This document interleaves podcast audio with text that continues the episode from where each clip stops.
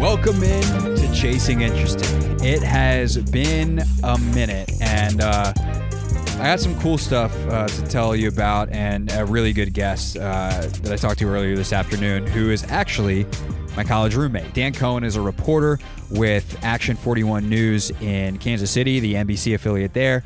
Spent six years in Rockford, Illinois, at the NBC affiliate there as a sports reporter before moving in mid April for a news job.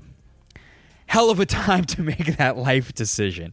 And so we talk about what it was like moving in the middle of a pandemic, covering the pandemic in a new city, and then he was on the ground in Kansas City in some of the protests that uh, escalated to the point of him getting tear gassed uh, as part of a news crew in Kansas City as protesters clashed with police and just there was one story in particular in this conversation that I found absolutely fascinating and how he was reporting on specific parts of the protests and trying to be as absolutely accurate as possible when a lot of the coverage winds up being wide, broad brush statements, how he was trying to paint with a little bit of a finer brush. So, really interesting conversation, really cool stuff uh, with Dan coming up in just a minute. Now, the reason that this has taken so damn long to do another podcast, we got on a nice little roll with our storyteller series, and Dan was actually lined up to go whenever it was early June, late May, when the protests and the social justice movement in this country that was sparked by the murder of George Floyd, uh, as well as the murders of Breonna Taylor, who the murderers, the police officers, still have not been arrested somehow because justice is relative. Uh, and uh, Ahmaud Arbery as well. Um, when all that kind of started happening, I at work uh, was able to tackle some of those topics. Conversation about social justice that we had on Catch the Spirit uh, with Kaiya McCullough, her mother, and Charity Blackwell from DC Scores was just an amazing hour long dive into the racial dynamics in this country, the way black people feel in America, like true, honest to God stories, and the ways in which our lives are impacted by race that we don't necessarily think about a whole lot uh, I started a group with a couple of other people uh, called Humans Not Hashtags.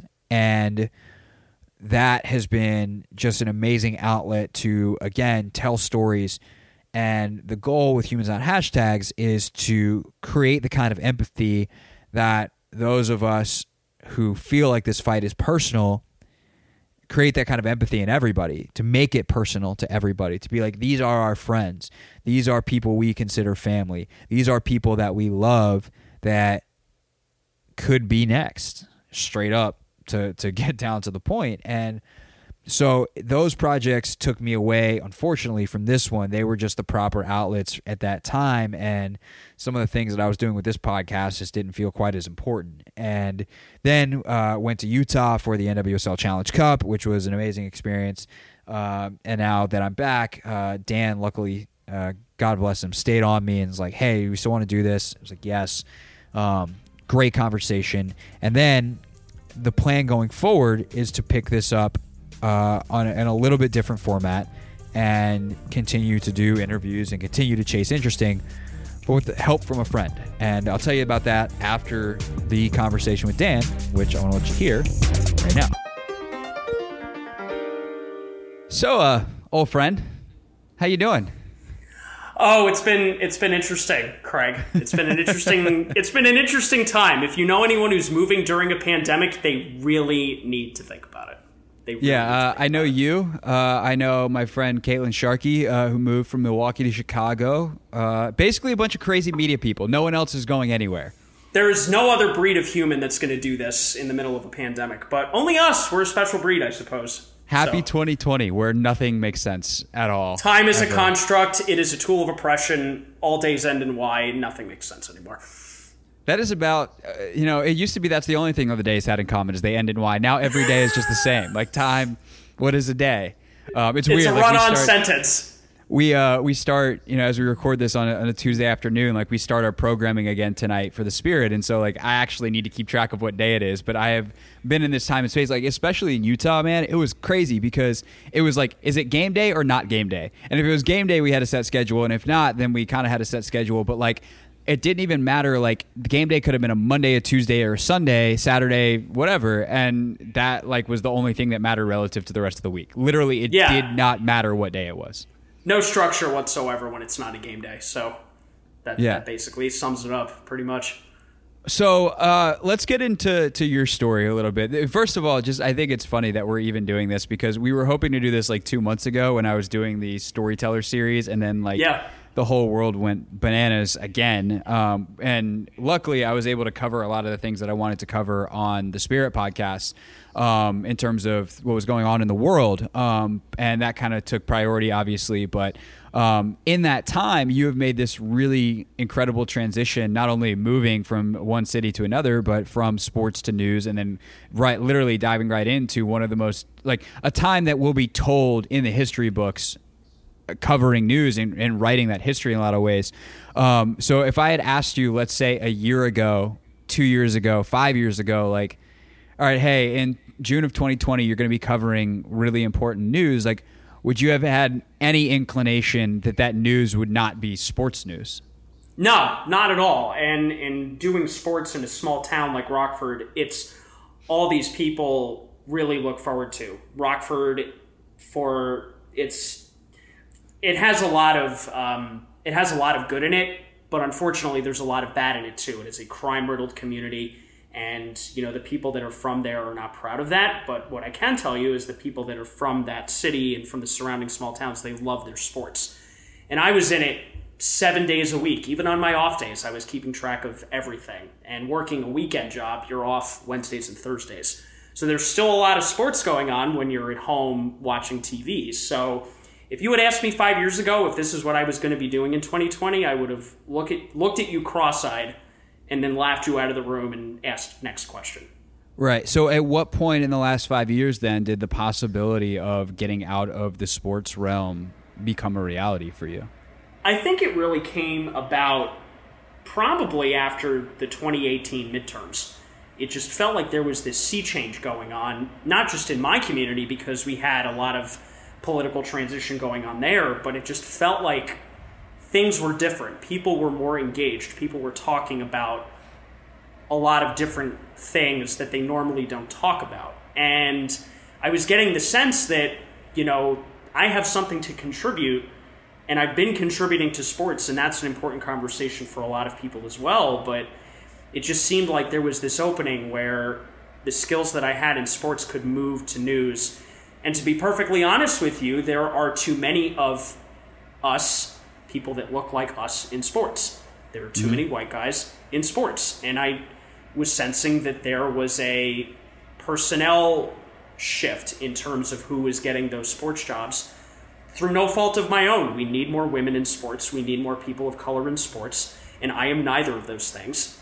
And that's where they need to be. But there is always an opening for someone in news. Anyone can tell a good news story from any background because it touches so many different people in so many different ways. So I was getting the sense that the job market was not ideal for me, but I knew my skills could translate to something else. And I didn't want to pigeonhole myself into doing sports because anybody in TV can tell a good story. It doesn't matter if you're in sports or news. It's just do you want to put in the time to learn more and be um, intellectually curious about what's going on around you and not just focusing on one certain thing. That's so interesting for a lot of ways. One, like the obvious, like we could just brag on Newhouse here, right? We could just say like how many broadcast schools where you spend the first half decade of your career going and covering sports, do you actually feel like you were legitimately prepared for news? And it's something that interestingly enough, Newhouse now does offer you know sports journalism degrees, and it's something that they were very proud of when even as recently I'm going to use the word recently very relatively here as we were there because I haven't been there in a long time. You're a couple years younger than me, or a year, two years younger than me. You're yeah, I don't know. I haven't been back since 2015. It's been a long time. Jeez, yeah. But when we were there, like they were very proud of the fact that you graduated. Like, yes, we have the best lineage ever of sports broadcasters, but they all have journalism degrees. And that prepares them to cover a multitude of things. And when news crosses with sports, you'll see the Newhouse grad is very prepared. So, like, that part, okay, I said that part. I did the gloating and saying we're not going to do the gloating. But I, I think what is actually more interesting, um, which is the point here as we chase interesting, uh, is that you are okay with the fact that the job market is shifting because there are certainly going to be people who would look at your circumstances and go this is bs like affirmative action is bs like i hate this like i'm i'm the affronted white man. And you are going like yes these jobs are harder to get for someone who looks like me but that's actually a very good thing. Yeah we need more diverse voices in the conversation. And when you looked at the industry probably 10, 15 years ago when you were watching Sports Center and watching a lot of the studio shows, it was mostly older, middle aged white guys. And it was a very monochromatic looking chorus of voices. And when I realized that the job market was shifting in a different direction, that's a good thing. We need a more diverse chorus of voices. We need more backgrounds. We need more perspectives and viewpoints, not just the East Coast white kid who went to Syracuse University. There Right. are a lot of East Coast white kids who went to Syracuse University who think they're going to be the next Scott Van Pelt.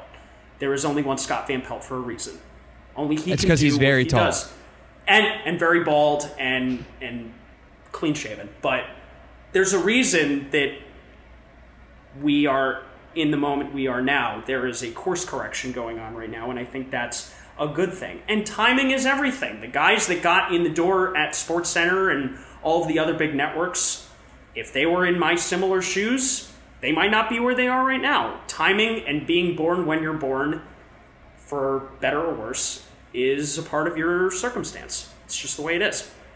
Yeah, and, and I think that we are all better when there are like some people look at diversity as like, oh, we just need the statistics. Like it's about it's like it's not just about the representation, although that's a really really important piece, right? It's important mm-hmm. that people one that especially in professional sports where predominantly the athletes are people of color that people of color are also able to tell their stories because they have perspectives that we do not um, but that's it, exactly it it's the perspective it's the, it's the lens through which you see the world and the stories that are not shared um, is I mean, it just it just makes all the sense in the world that we're going to have a shifting dynamic that is more representative, and that allows these stories to be told. So, kudos to you for taking that in stride and going, all right, let me see where, what else I can do with my skills.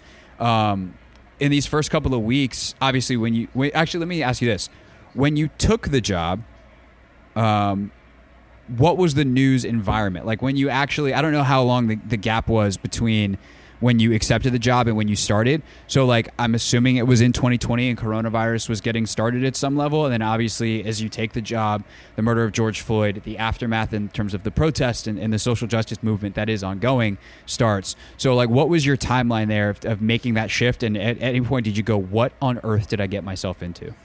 Great question. So I accepted the job in the middle of March. I think my first interview was the day the NBA shut down.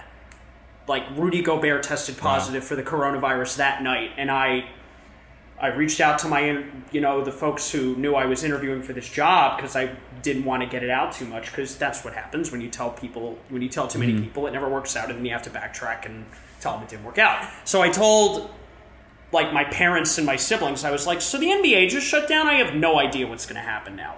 I thankfully we were able to move that process along. I accepted the job in the middle of March. My first day was April 6th. So we were right in the heat of the shutdown, stay at home orders. We were still in that first spike of cases. Um, and really, they threw me right into coronavirus coverage. How can we cover this in different ways? And how can we advance the story in different ways over the next few weeks, however this goes? And there were so many different angles that we found. I lost track of them because it touched everyone in every conceivable fashion. I did a story on the beer industry. I did a story on folks who got the virus and recovered, but their loved ones died. It just mm. bounced around in so many different ways, and it was really nonstop coronavirus coverage. April into the into May, into the end of May, and then George Floyd was murdered in Minneapolis. We got wind of a protest in Kansas City that Friday night, which I believe was the 29th. You'll have to check the calendar for me. That Friday night, we went downtown. There wasn't a whole lot going on, but there was a gathering of people. The police showed up. I was there for about eight hours. We went Wow. and then that Saturday, I was called in to help out as a field producer because the station was not just going to have a photographer and a reporter together. We needed a third body with every crew because we knew that the protest was going to increase exponentially just based on who, what we were hearing and, and social media activity. Mm-hmm. I was at that, and the protest, believe it or not, was within walking distance of our station. Our station in Kansas City is positioned down the block from the plaza, which is like the main shopping hub and where the Yeah. fountain is and all of that. It's within walking distance, so we walked there. Um, I was at that protest Saturday night from 4 p.m. until 1.30 in the morning. And Now, we were just real quick, the people that you're there with, had you met them before? Like, what Yes. was your interaction with them? But you're still obviously very new to them. Yeah, I thankfully was with my assistant news director and one of our photographers who I had worked with, so we knew each other pretty well. So it wasn't That's like I was meeting them for the first time that day. But that is pretty funny because there are still some coworkers I haven't met yet. But Right. that's that's another story for another time. But we were there from four until 1.30. If anyone on our staff hadn't been hit with tear gas or pepper spray prior to that evening, we all got that first experience that night, myself included. The police were heavily armed. They were in full tactical gear. Protesters were throwing things at police. Police responded. It was a long night. Um, and that's when it really hit me. You talk about you're seeing history written in progress. And that's when it sunk in. People are going to be talking about this time for a long time, and we were right in the middle of it. Literally, right in the middle of protesters having their eyes soaked in milk because they had tear gas sprayed right in their face. And you see that for the first time, and you're like, I only watch this on CNN and in documentaries and fictionalized films. You're not actually seeing it in person. And then when the pepper spray gets lodged in your throat you're coughing nonstop for five minutes, it's scary. And of course, my experience as a reporter with resources is completely different from a protester who might get stranded and be on their own. It's a totally different thing, but it's scary for everybody in a different way. And, um, you know, we were in touch with our newsroom all night, and we were told if you are in a compromising position, you leave and come back to the station. And there was one moment where I thought we were in trouble, but, you know, the protest kind of spread out and it calmed down as the night went on. Um, we were wall to wall though from about 10 until 12:30 on our air. And I want people to know how rare that is because there's Saturday night national programming that's on that has advertiser money and needs to be shown, but we dumped out of that to show people who were watching at home what was going on in their backyard. And we were live on the air uninterrupted, maybe a couple commercial breaks. We were live on the air uninterrupted for more than 2 hours. That only happens when there's like a tornado coming through your backyard. You know, where you have Right. to keep the public informed that there is life threatening severe weather in their area and they need to take cover. But we had three or four reporter teams out and we we all got hit with a combination of tear gas or pepper spray and we had some protesters heckle our live shots and it helps to have a third person on scene when you're doing you know that kind of reporting. But it was it was an overwhelming experience. I did eight hours friday night eight plus hours saturday night and it was a mental drain but you have to be in the moment and you have to be there and that's when your thinking on the fly skills as a sports reporter come in handy Yeah, for sure. so that was a long answer to your question No, it's a good answer, and it brings up a couple of, or it brings to mind a couple of follow ups. I'll start with this, just more directly to the the protest in that night. Like, how much of that is an out of body experience almost, where you feel like you're watching yourself go through it? um, and you're tr- kind of like almost having this inner monologue versus like being caught up in the moment. How much are you thinking about the job? How much are you thinking about the history? Like, I mean, I always think these questions can be a little silly, but I mean, it's clear you put some thought into it. So, like, what is literally going through your mind as you are out there? How much are you a professional? How much of you are are just a human being, like in that moment, witnessing it as an observer, or on some level as a participant in the role that you're participating in it? it was an interesting balance between the two because we were walking around when you have a camera and a microphone people know what you're doing right so they know that you're working but you know there is also this perception of the media that you kind of have to tear down a little bit. And as we were watching a lot of this unfold not in the heat of the moment and i can get to that in a second but i just started having conversations with people. Like why are you here? What does this moment mean to you? And a lot of these people i was talking to couldn't have been more than 16, 17, 18 years old. And those are formative years for a lot of these young adults, and they're seeing what's happening in their city unfold right in front of their eyes. And, and what was interesting is I talked to a 50 ish year old African American woman who was kind of watching everything unfold. And she looked at me and she was like, I just came out here to watch, and I don't know if I can stay much longer because she felt like her life was being threatened by mm-hmm. heavy police presence and stuff was being thrown and tear gas and pepper spray were being deployed and at one point an american flag was burned in the middle of the street. Wow. That was an interesting moment because the guy who lit the flag on fire was confronted by a couple of other protesters and they were yelling at him this is not why we're here. But then he responded no this is why we're here. And it was a very interesting back and forth, and it never got violent and it never escalated past that. But it was like these two forces were coming together in this one area in the middle of the street. It was like, this is history unfolding. These two viewpoints about what's happening in this country and in this community are happening right in front of me. And that's when you start taking that 360 degree view and you hover above and you have that out of body experience. It's like, what brought these two viewpoints together? Right. Well, and then you kind of zoom in, right? And you go, okay, everyone's talking about the protesters, the protesters, the protesters, or the police, the police, the police. We can do it both ways, honestly. That sure. that like this is some homogenous group, and in that moment, you have that moment unfold in front of you, um, where you have these two groups of protesters. You have different people that are there for different reasons, and yes, like you know, I always push back for obvious reason on like, oh, the looters and the rioters because it's such a small percentage. But like, those people are there. Um, yes. It's just that the the vast majority of them aren't there to cause trouble. They're there with a very distinct purpose of protesting social injustice, racism, police brutality, all these different things. They don't want to see more black and brown bodies in the streets. Like straight up, that's what they want.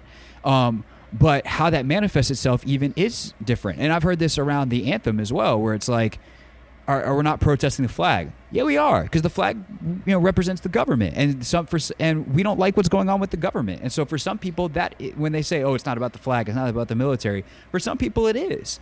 And so when we try to make these things, especially that are symbolic, homogenous, I think that's really interesting.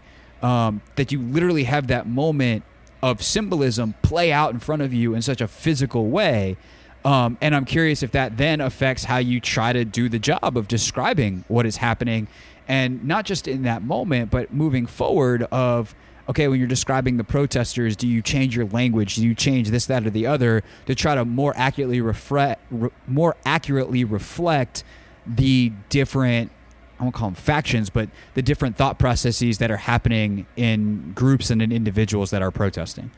And I think what you're talking about, Craig, is you're talking about nuance and context, right? You need to color everything with nuance and context and provide a more, forgive the term I'm using, a, a full colored picture of everything. You need to color in the entire, um, you need to color in the entire picture. And I think when you talk about why is someone thinking the way they are, what are their experiences what are the experiences that they're bringing to the table? How are they informing why they're feeling and thinking this way? And it does change how we do the work. And it does change how we approach telling these stories. I, can give a great example. We I spoke to a protester who was unlawfully detained at that protest that night. This was a few days later.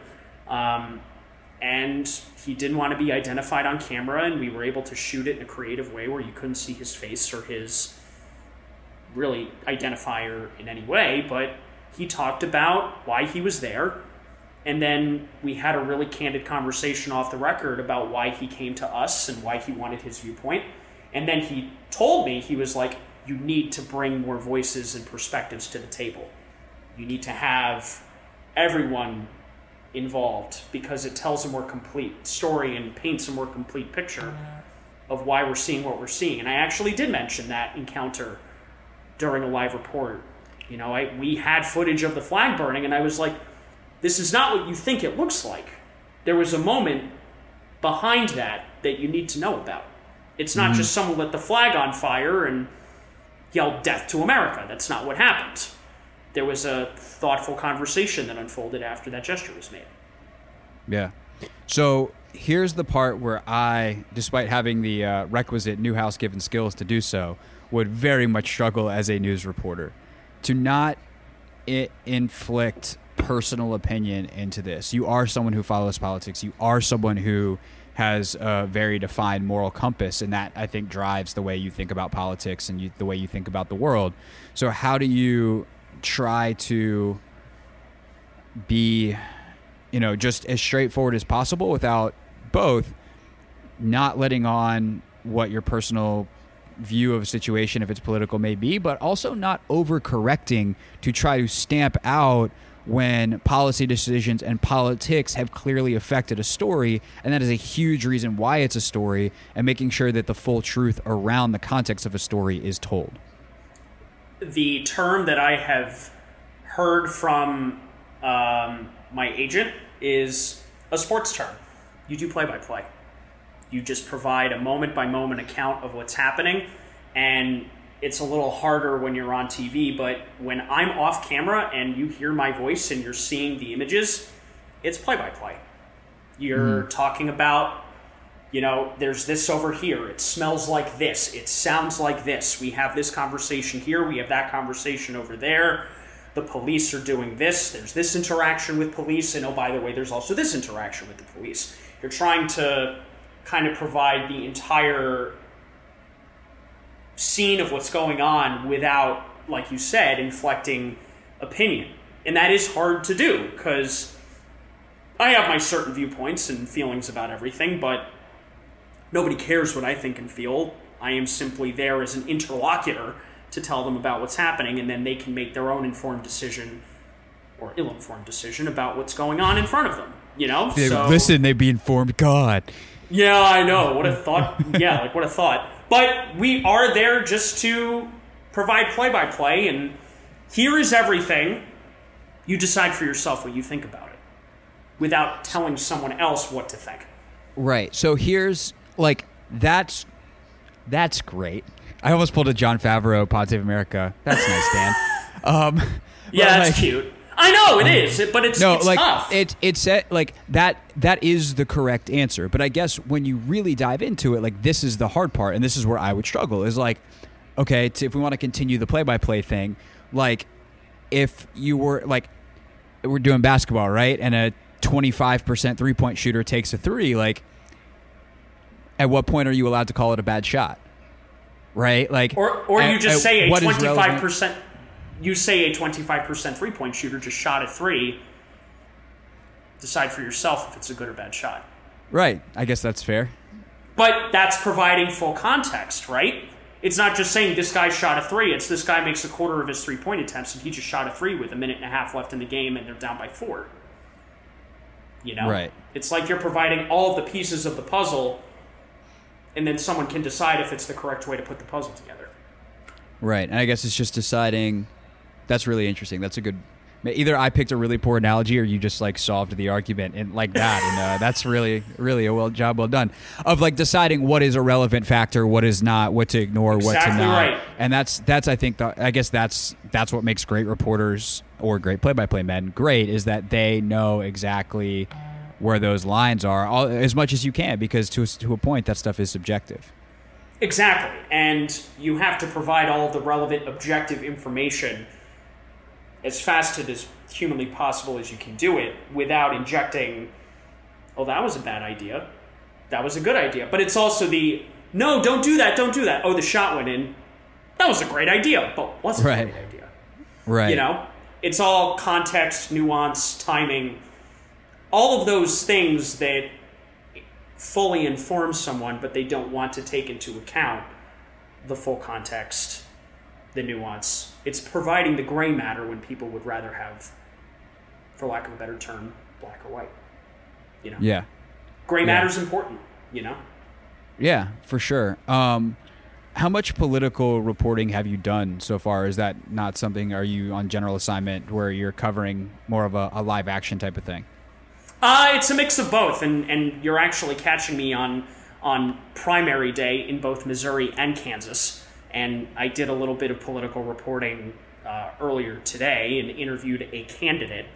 Um, and a lot of thought went into the questions that I asked. There was a lot of discussion about X. What are your thoughts on X? Now, here's the follow up on Y. Why are your thoughts on Y what they are? And it's How just di- getting the answers out of them.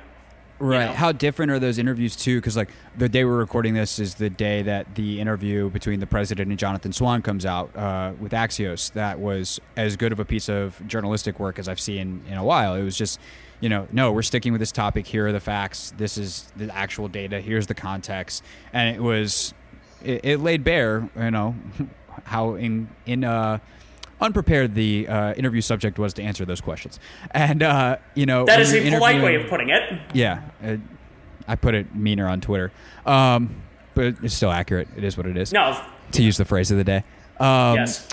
So when you're interviewing specifically a politician, someone who, and it really, I guess, it doesn't have to be a politician, but a public servant, someone who's accountable to your viewing audience, like how much more intense is the research, and how much do you feel it's your responsibility as an interviewer?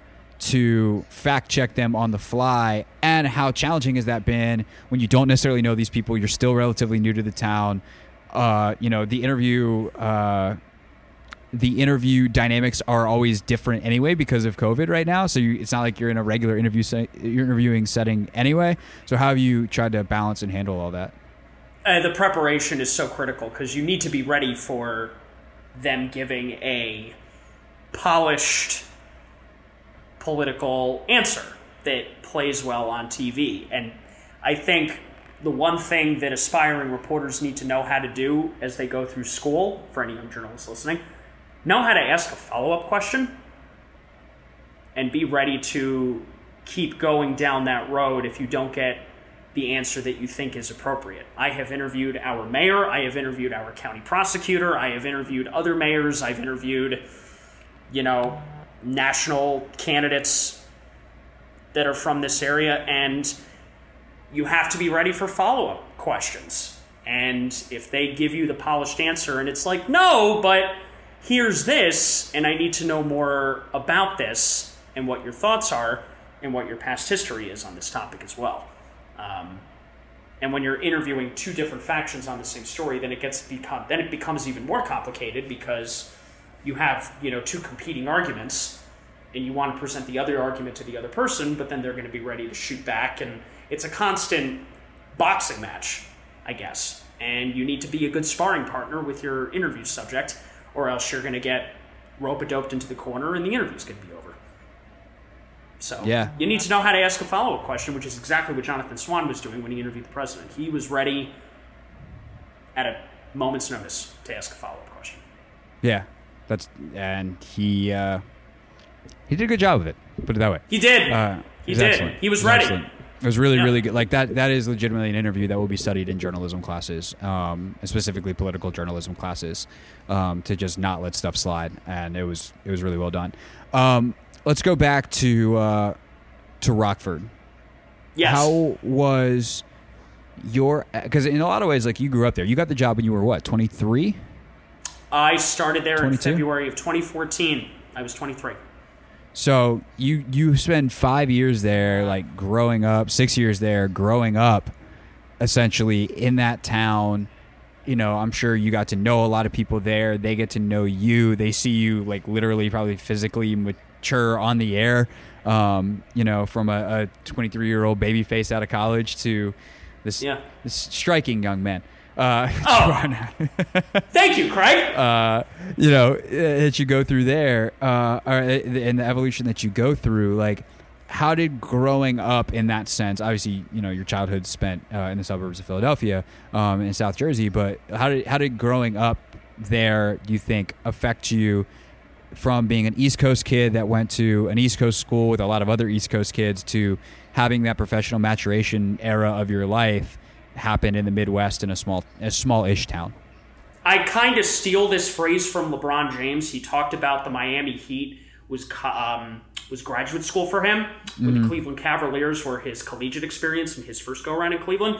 Rockford Yeah. was graduate school for me. I think uh, you're jumping right out of school. You're in school for four years. You have no idea what you're doing. You've never adulted in your entire life, and then you go out and you become this independent person where you have to make important decisions personally and professionally and do what's best for you in a lot of ways and and you don't have to be selfish all the time but there are moments when you do have to do what's best for you and i did not envision staying in rockford for six years um, you know the lifespan of a person's first television job is typically two three years and i doubled and tripled that and i got to be honest there was a lot of fomo you see your peers work their way up and you're in Rockford wondering what am I doing wrong and then you realize you're not doing anything wrong because this isn't a cookie cutter profession.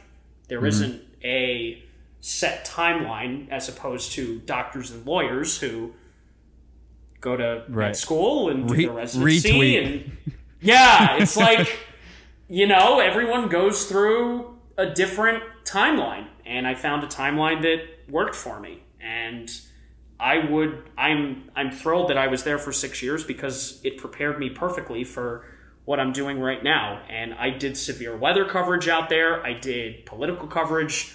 And then obviously I was mostly sports all the time, but what I learned out there is when you're so close to the people that you cover all the time, you become a really good listener and you develop a sense of empathy for these people without letting that infect your storytelling ability. You get a certain camera angle, you ask a certain question, you always ask at the end of an interview, is there anything else that we haven't touched on that I should know about? And you get that full picture. And you tell some really intense stories. I mean, these are small towns that have very small populations.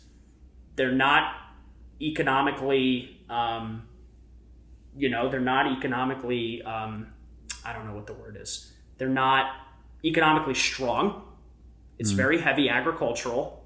Um, the economy over the last few years has not been very kind to these people. But the one thing that they love to do, which I was proud to do every Friday night, is the small town shuts down for the high school football game. Hmm. And yeah, you won't you won't get everyone's perfect play, but you know, when mom sees their kid score a touchdown and then she goes home and watches it on the news, that does something for these people. You know, Yeah. that's an important service that you provide. They're not going to watch their kid on Sports Center. They're going to watch them on the local news. We provided a very important service to these folks as sports reporters, and, and they knew they watched us hustle to three football games a night and then turn it around and anchor the football show on a Friday night. So that was valuable experience. You really get up close in person and really get to know these people, and that's why it it pissed me off to no end that I couldn't say goodbye to a lot of these folks because I was leaving in the middle of the pandemic and can't really shake hands and hug people when you leave. Right. Was yeah, growing up in a very different kind of town in a very different setting, did you ever feel like you became part of that community or were you always reporting on them? Uh, both, I think. Um, you know, I was a I was a member of the community. You know, I would go out to charity events and go out to the Friday night summer market and I, I went out I didn't go out of my way. I consciously made the decision to be involved and be present and not just be this person who helicoptered in on a Friday night. Oh, here for the football game, gonna go now. Here for the basketball game, gonna leave.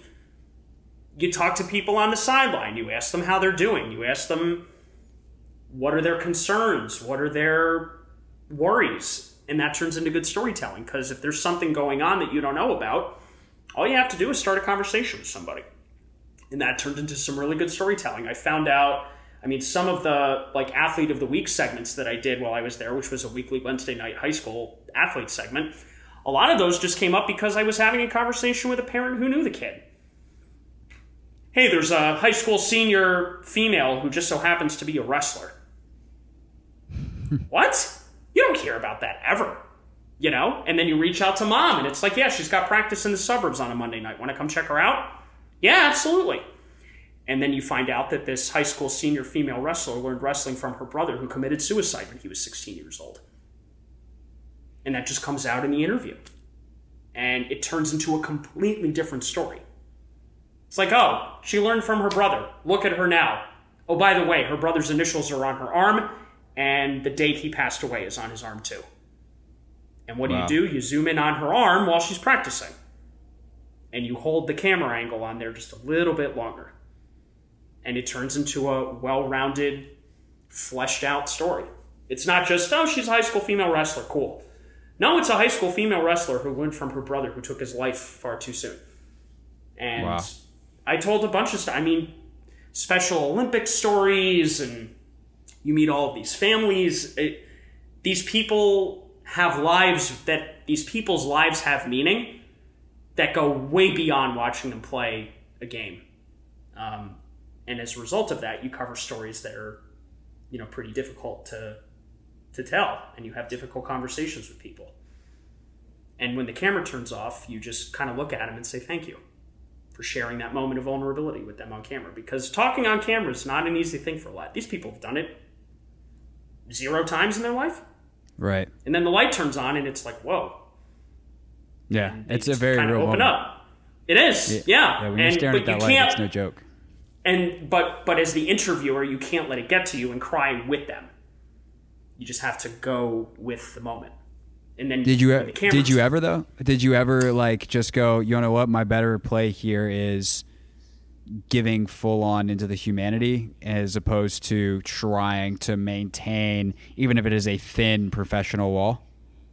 Yeah, there were a few moments. Um, the high school female wrestler, um, she got choked up, and I actually included my question to her. I was like, "You think about him a lot, don't you?" And she didn't answer. She just nodded her head, and I just kind of let the conversation carry from there. But you kind of have to let them like you're in radio.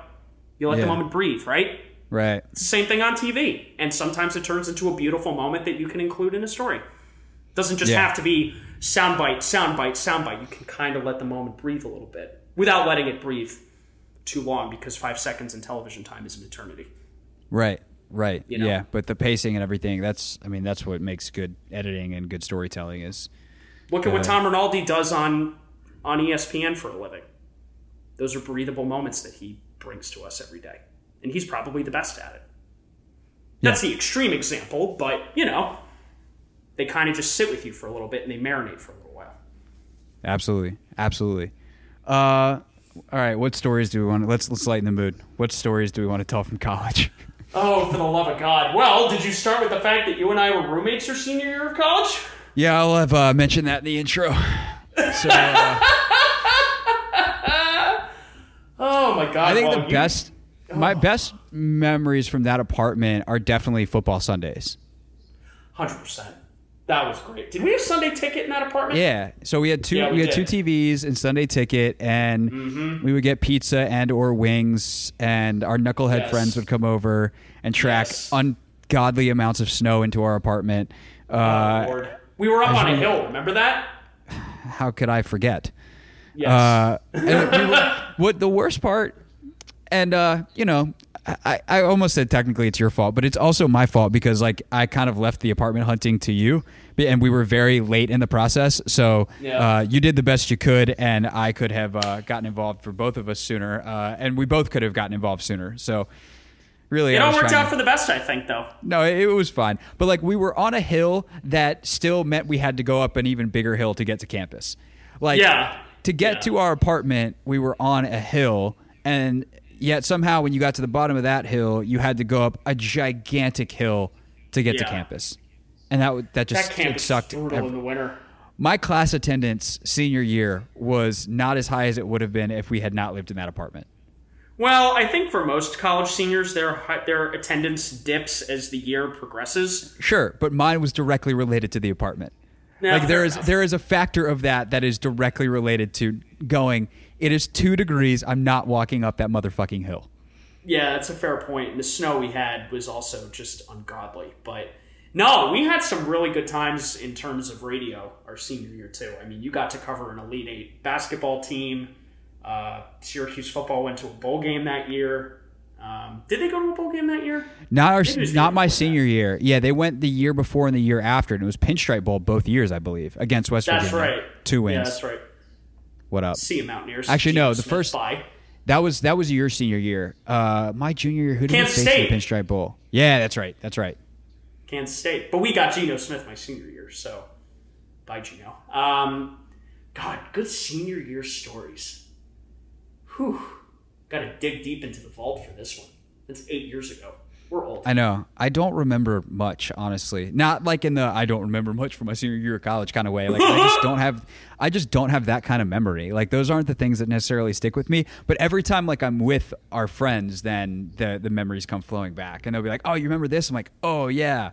God, oh yeah, buried deep in the recess of my brain. Um, I mean, I turned 21 your senior year of college, so um, I remember my 21st birthday at our beloved Chuck's Bar.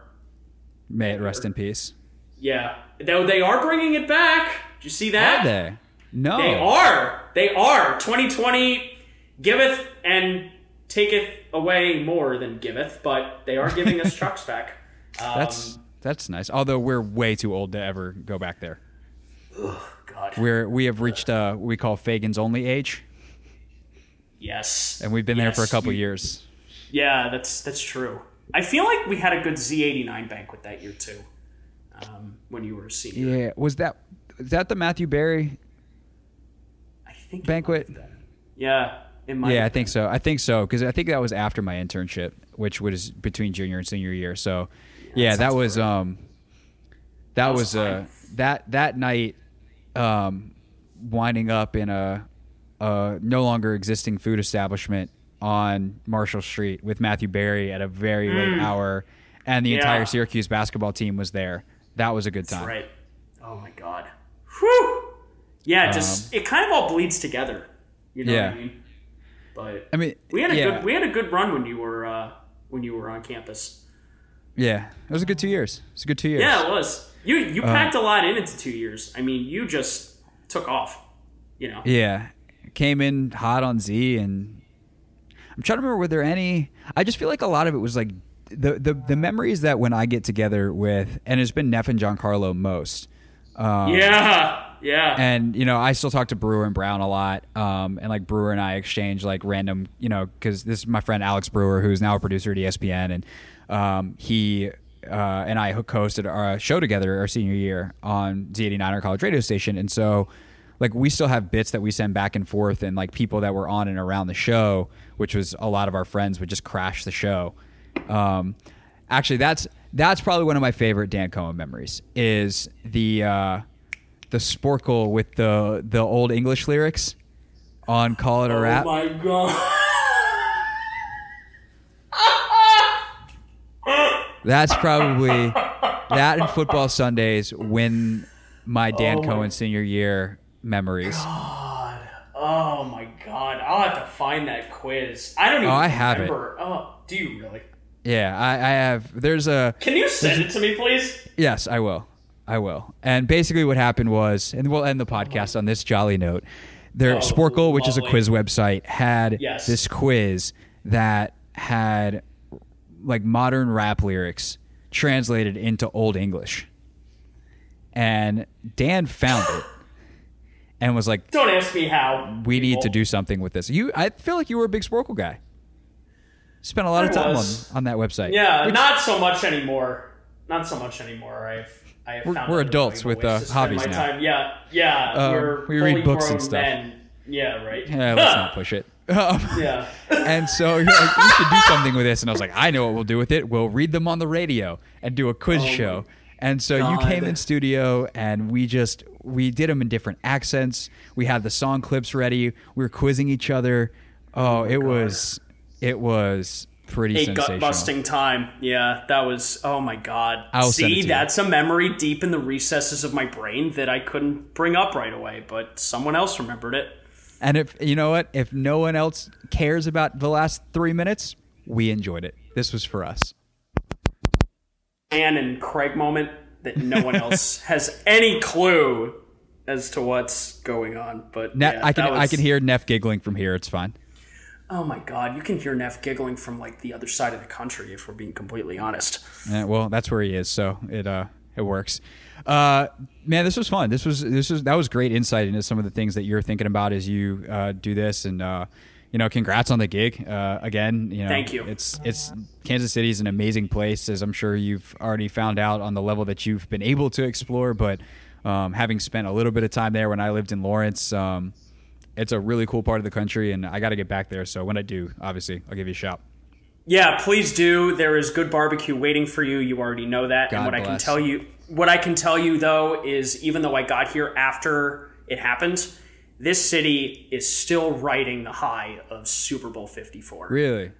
They are. They are. You see red everywhere. Um, Patrick Mahomes just signed the biggest contract in sports history. Craig, I'm not kidding you. He could run for mayor tomorrow and win in a landslide. Oh, yeah. Seriously. No, that's He such a. Chiefs town. It's it's it's like even when I was there, they were terrible, like two and fourteen, Yeah. terrible, and it was Yeah. still just an overwhelming Chiefs town. All right, last thing on the way out. This is the real last thing. What's the best barbecue you've had so far there? Q39. Have you had the Z Man at, at Joe's yet? Not yet. Okay, you got to Not get. You I've gotta had the, Joe's, but not the Z Man. You got to get the Z Man, but Q thirty nine is unbelievably good. It is Q39 outrageous. is righteous, and I will say I don't want to besmirch the other good barbecue we have here in this town. all fantastic. All wonderful, but there's something about Q39. It is, it is excellent. Chef's We'll get some Q39. Yes, we'll get some Q39 when you're back in some Boulevard country. beer. We'll have a time. Cheers, Craig. We'll do it. Cheers. Dan Cohen, Action 41 News, Action Jackson, 41 News in Kansas City, also my college roommate, and purveyor of rhymes in Old English. Uh, so I promise on the top of the podcast or off the top of the podcast, however the phraseology goes, uh, that this pod would take on a little bit of a new format uh, with some help from a friend. That friend, I call him Joseph. His name is Joe Gerard, aka Just Joe. Uh, I met Joe when I was 18 years old, maybe 17 even, uh, back in Greenville, South Carolina, my hometown, where Joe was working as the night jock on B93.7, the radio station, Top 40 Music, that I grew up listening to. And Joe took me under his wing as an intern the summer after my freshman year, and then again uh, the summer after my sophomore year. So my first two college summers, I interned under Joe at B, and incredibly formative experience. Just a tremendous person with a big personality who taught me so much about radio, whether intentionally or just by getting to observe.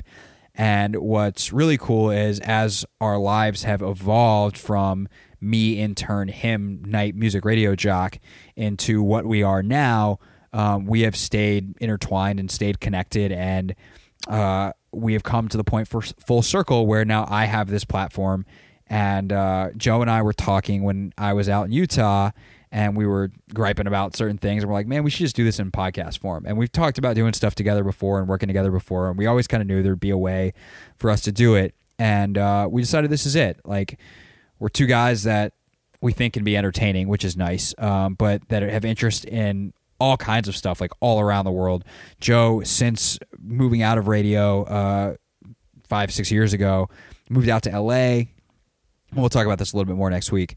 Um, so i can let people let him tell the story accurately but moved out to la got into like management was trying to do some acting did some acting worked on some game shows uh, was a manager for some a-list actors uh, and has gotten back into that management business now um, but has worked with some incredibly cool people some entrepreneurs in different spaces and so just a really well-rounded dude who has experienced a lot and uh, he's one of my best friends uh, in in the media world, and so we also are.